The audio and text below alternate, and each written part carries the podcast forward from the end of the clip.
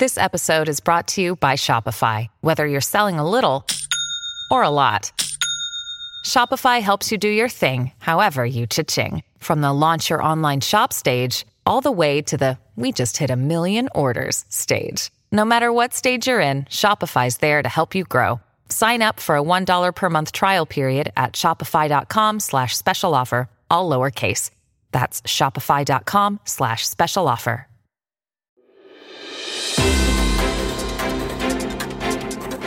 Hello and welcome to the Newsmax Daily for Wednesday, January 3rd, 2024. Man, I still can't believe it's 2024. 2023 like just flew by. This is the first of five Wednesdays this month. And I guess it's not technically hump day since the work week started yesterday for the most part, right? I mean, for most people. January 3rd is International Mind Body Wellness Day, which helps keep up with the theme of many New Year's resolutions, right? Today's all about recommitting to the health and well being of your body and your mind, your mental health. Personally, I don't do New Year's resolutions anymore. I mean, you eventually get to the point where you realize that you need to do those things basically every day. Be a better person, eat healthy, exercise, make more money, whatever it is, you pretty much need to do it every day. And what about dry January? Are you doing that? you know, where you give up liquor for the month of January. Personally, I'm not doing that either, but I'm not knocking it. I mean, that could be a good thing, obviously. If you're still on holiday, by the way, or you have some travel plans this weekend, forecasters say a major winter storm is brewing and it may bring snow, heavy snow, and rain and havoc to the East Coast by Friday and over the weekend. We will keep an eye on that as we inch up on the weekend. Overseas today, tensions are on the rise across the Middle East, especially after Israel killed a well documented Hamas leader in Beirut yesterday. They've taken out several of the top commanders from the terror group, but this was like the guy. Here's more from Newsmax's Bianca De La Garza and international correspondent Sarah Williamson. We want to go out now live to the ground. Sarah Williamson is live for us in Ashkelon with more on the reports. A top Hamas official, Saleh Arouri, has been killed in an explosion south of Beirut. Sarah, what are you hearing there from the ground? Yeah, uh, Bianca, this is this is a huge development in the war here between Israel and Hamas. Saleh al Arouri is the deputy head of Hamas's political bureau, meaning that he is the vice of Ismail Haniyeh, who is the, the chairman of the political bureau. And this means that the war is going to escalate, probably into the north. I just was actually having a conversation uh, with Sarit Zahavi. She is a uh, lieutenant colonel in the IDF, and she runs Alma Institute, who monitors Hezbollah. Um, and she actually just cancelled an interview with me, saying we cannot speak now, Sarah, because of the developments that is happening in Lebanon. This is a imminent threat that is happening right now. She is concerned that the war is going to extend past uh, and, and have another front now with Lebanon. That's how big of a deal that this actually is, this assassination. Um, Hamas has confirmed that it was a Arouri, by the way, and says that um, and no Israeli official has, except for Danny Danon. He's a Knesset member. We speak to him often on Newsmax. He has tweeted uh, congratulating uh, Israel's uh, forces for coming through with this assassination in Beirut. Um, he was look, this man was 57 years old. He was very high up. He was a concern. He was always a threat to Israel and the security of Israel. And uh, actually had a, a, house in the West Bank, uh, which was recently actually demolished by a terrorist attack uh, against Israel, which resulted in his house being demolished. And uh, now we know that he has been killed not just in a normal area of Beirut, but this area, this specific area of Beirut, was a Hamas stronghold. There is plenty of Palestinians living in this area who are loyal to Hamas, who are working for Hamas. So, by taking out him, this is incredibly symbolic. This means that Israel is prepared to extend their war to the north, not just the south here. That's Newsmax correspondent Sarah Williamson in Israel. So, this is a major deal and could bring Hezbollah, another terrorist organization, more into the conflict with Israel, which is now on even higher alert than they've already been. Hezbollah, like Hamas, is also backed by Iran. Bianca de la Garza also spoke with Israel's former Prime Minister, Naftali Bennett, who says the United States and Israel have to step up and stop Iran. You know, we've heard from France, UK, Germany, all sounding the alarm here. Uh, we know uh, that uh, Prime, uh, Prime, former Prime Minister, that the Biden administration, though, has released billions of dollars to Iran. Uh, and this JCPOA deal still out there as far as, you know, appeasing Iran. Specifically, speak to what you would like to see the Biden administration do when you hear reports of this and Iran getting so much closer to possibly being able to produce a nuclear weapon. Well, let's uh, put it uh, very clearly. If America uh, does not stop Iran from acquiring a nuclear weapon, there's high chances that America will meet that nuclear weapon on a nuclear 9 11. It could be in New York, in Washington, or anywhere in America, or anywhere in the West for that matter. Uh, Iran being the leading exporter of terror in the world, uh, if it acquires a nuclear weapons, that's an unmitigated disaster. They've proven that they're willing to kill uh, innocent people anywhere, and uh, we just have to stop them.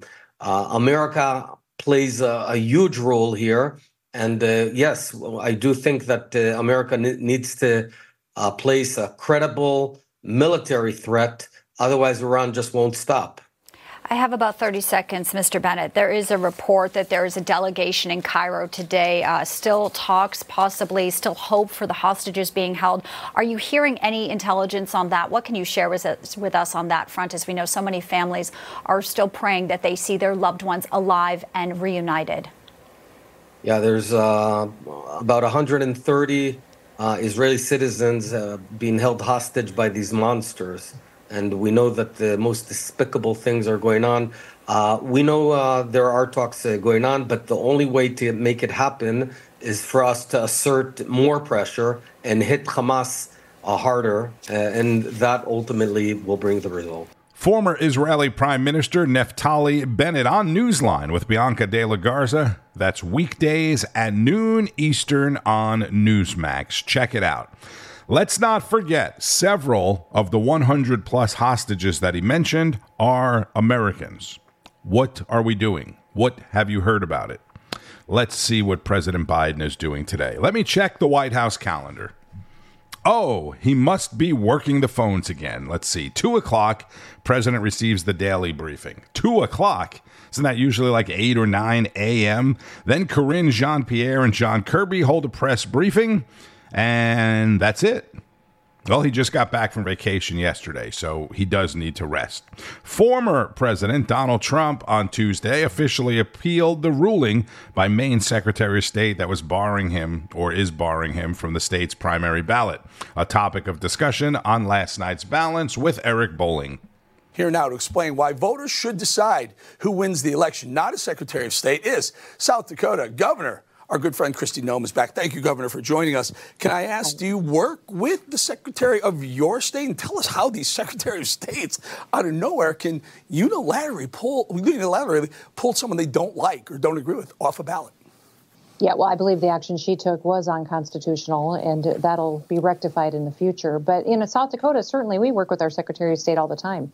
Uh, they're elected statewide, uh, nominated by their party through their conventions that they have each year and then have a runoff on a statewide ballot and get elected to a whole separate office from my office and the executive branch. And we work very closely with our Secretary of State. What they do matters. Uh, they do a lot of business filings, uh, a lot of Second Amendment right filings and permitting. They also run our elections and the integrity of our elections, although we have the opportunity to bring bills and legislators have opportunities to bring bills that change election laws. For instance, one of the bills that I championed just uh, during our last legislative session was to ban uh, private dollars from influencing our elections. Uh, we made sure that there wouldn't be a Zuck Bucks type of situation in South Dakota, and I championed that and got that done. And now I expect our Secretary of State will follow that election law. So, you know, the people have a chance to weigh in here and to really share their opinions about the facts that they're the ones who elect the president not the Secretary of State in a little state called Maine, where things certainly aren't going very well for them or the people that live there, anyways. Yeah, Governor, is it my imagination or is it just getting crazy time out there? You have Colorado, the Supreme Court in Colorado said that they were going to pull Trump off the ballot. That will likely go to the U.S. Supreme Court. But the Colorado Secretary of State is a lady named Jena Griswold, also a Democrat. She was praising this Shenna Bellows from Maine recently. Listen. I don't believe there should be some loophole in the Constitution that puts only Donald Trump above the law and Constitution when he incites rebellion uh, or incites an insurrection. Uh, the, the, other thing I would say is I, I do think Secretary Bellows is brave and courageous. She is the first individual by herself having to make this decision. Uh, and we are acutely aware of the threat environment that we work in. Uh, so I commend her for her actions, and we'll see how the litigation uh, inevitably plays out in the state of Maine. She calls her courageous. Governor, this woman, not even a lawyer, made a legal decision to pull Trump off the ballot unilaterally, and another knucklehead from another state that can't stand Trump with Trump derangement syndrome calls her courageous. Your thoughts? Well, that interview I just watched you play scares me a little bit. Just watching her talk, uh, she seems so disconnected from even what reality is. So, listen, these two Secretary of States, what they've decided is that they are judge and jury, and that we don't need a criminal justice system in the United States anymore. We don't need law and order, and we don't need a constitution. They can just decide on what their definition of insurrection is and, and their definition of how someone participates in it or talks about it or even discusses it. So, you know, if, if their reality were allowed to move forward, the United States of America would cease to exist. So it is incredibly important uh, that these two women are, are proven wrong, uh, that the Supreme Court steps in and gives us guidance on what truly the scales of justice mean in this situation, and we allow to the opportunity to protect the integrity of our elections. Uh, you know, yeah. we are going to be electing the leader of the free world. That is South Dakota Governor Kristi Noem on the balance last night with Eric Bolling. Kristi doesn't really like to talk about it, as you may know from past segments that I've featured. If you've been listening, if you've been paying attention, but many people believe she is high up on Donald Trump's list of potential running mates. Trump's appeal on Tuesday argued that the Maine Secretary of State abused her discretion and relied on, quote, untrustworthy evidence. The ruling, by the way, is on hold pending the outcome of the appeal. Again, Donald Trump has not been convicted of inciting an insurrection or even charged with insurrection at this point. Let's go to Shaun Kraisman on National Report, who spoke with Drew McKissick, chair of the South Carolina Republican Party, about an attempt to keep Trump off the ballot in that state. The lawsuits we're talking about barring Trump from the ballot revolve around the argument he violated Section 3 of the 14th Amendment, the insurrection clause.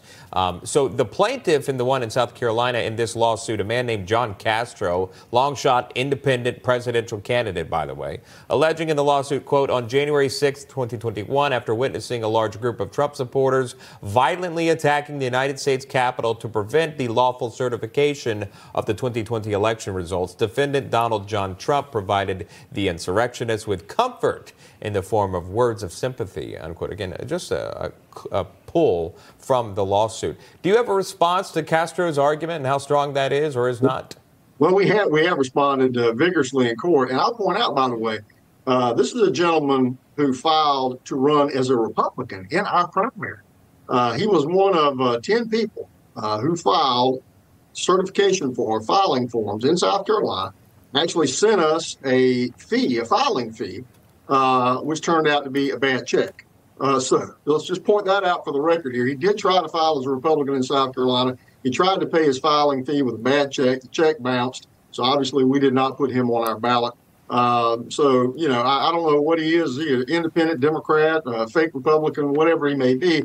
Point is, he is trying to frustrate the will of voters in South Carolina, and we've been able to stop that here in South Carolina. And apparently, got to get his finances in check in the new year. uh, right, needs to balance his checkbook. That's the chairman of the South Carolina Republican Party, Drew McKissick, on National Report, which begins at 9 a.m. Eastern on Newsmax right after Wake Up America. The Palmetto State. I've always felt like that name doesn't do the beautiful state of South Carolina justice. But this is why this is so dangerous. All right. Well, one of the many reasons why this is so dangerous. An activist in Pennsylvania has now asked the court to bar a congressman from reelection because of his perceived actions on January 6th. The lawsuit asks Pennsylvania's Commonwealth Court to declare Republican Scott Perry engaged in insurrectionist activity and cannot hold public office under the Constitution's insurrection clause. Perry is expected to run for re election. However, candidates in Pennsylvania cannot file paperwork yet to qualify for Pennsylvania's April 27th primary ballot. Congressman Perry, as far as I know, has not been charged or convicted of insurrection at this point either. And mark your calendars for next Wednesday. That's when Florida Governor Ron DeSantis and former UN Ambassador and South Carolina Governor Nikki Haley are set to appear at another Republican presidential debate, this one on CNN. At the same time, former President Trump will be participating in a Fox News town hall event. Gee, I wonder who will win that. Both events happening in Iowa five days before the state caucus gets going. And Robert F. Kennedy Jr. has qualified for the presidential ballot in Utah. Utah becomes the first state now, granting him access.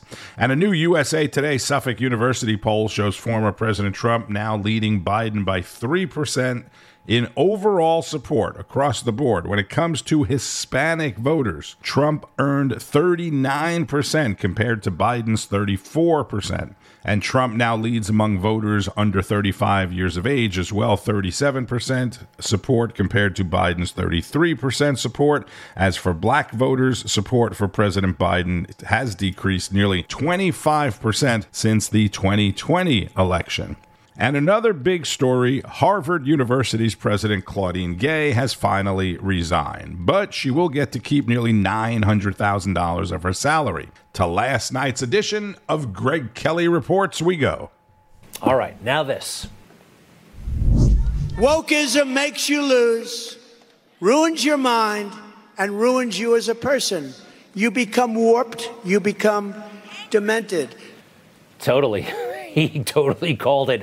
You become warped, you become demented, you try to justify anti Semitism on your campus, and some people even make a totally unqualified person the president of Harvard University. Dr. Gay at Harvard does calling for the genocide of Jews violate Harvard's rules of bullying and harassment? Yes or no? It can be, depending on the context.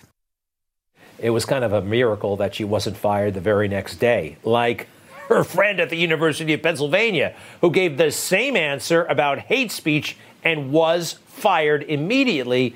Meanwhile, Claudine Gay, the president of Harvard, she held on, and it was believed she was going to survive it because, quite frankly, being anti-Semitism, anti-Semitic, well, that's kind of a thing on campus. Uh, that's no problem. But turned out she was a copycat.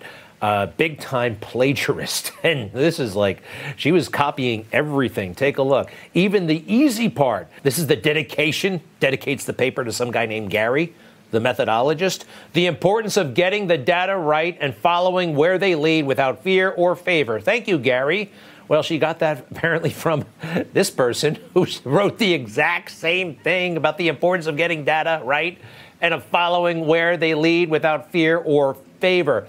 Um, and the easy part, she was copying in addition to the hard part. This is what happens when you go woke, right? Nobody cares anymore in the real world what you look like, what your gender is. But in the woke, weirdo world of academia, corporate America, and beyond, it's a thing. As a woman of color, as a daughter of immigrants, if my presence in this role affirms someone's sense of belonging at Harvard, that is a great honor. All right. I don't think that could affirm, I don't know. You know, the I looked it up. I didn't know who the university president was when I went to college, but guess what? He turned out to be a white guy. I did not feel any connection to him whatsoever, nor was I supposed to. He was doing his thing, I was doing my thing. But appointing a person that you think, well, looks a certain way and uh, that certain gender will get you some points really does, like President Trump said, make you a bit demented. And it gives you a false sense of power that, well, if you look a certain way, and you sound a certain way and you're a certain gender, then you are immune from criticism, immune from attack. That is Greg Kelly, host of Greg Kelly Reports, weeknights at 9 o'clock Eastern on Newsmax. Must watch Newsmax programming. You can also read more about that Harvard story, by the way, at Newsmax.com. And after a terrible start to the new year on Wall Street yesterday, markets opening deep in the red again today. Now they're saying, now they're saying that hopes of the Fed actually cutting rates instead of just holding them steady may have been a little too ambitious. Stocks sink as rate cut bets cool off. That's the actual headline. All right. Be sure to keep up with all the news all day, every day on Newsmax. Available on most major cable systems, as you know, like Comcast, Cox Cable, Xfinity, FiOS, Spectrum, AT&T, and many others. And be sure to get signed up for the new Newsmax Plus. Simply go to newsmaxplus.com, sign up for a free trial. That's Newsmax plus.com. It includes all your favorites like The Balance with Eric Bolling, Rob Schmitt tonight, Greg Kelly reports, Carl Higbie on Frontline, Bianca De La Garza on Newsline, and great analysis from people like Governor Mike Huckabee, former Senator Rick Santorum, Alan Dershowitz, Kari Lake, and many others. I'm Tony Marino. Thank you, as always, for listening to the Newsmax Daily. Please share it with your friends and family. And please drop a comment, question, or salutation at radio underscore Marino. Enjoy the rest of your Wednesday and keep on fighting the good fight. News breaks every minute, every day. You need the app, the Newsmax app. Find it free on your smartphone store. Then watch us anytime, anywhere.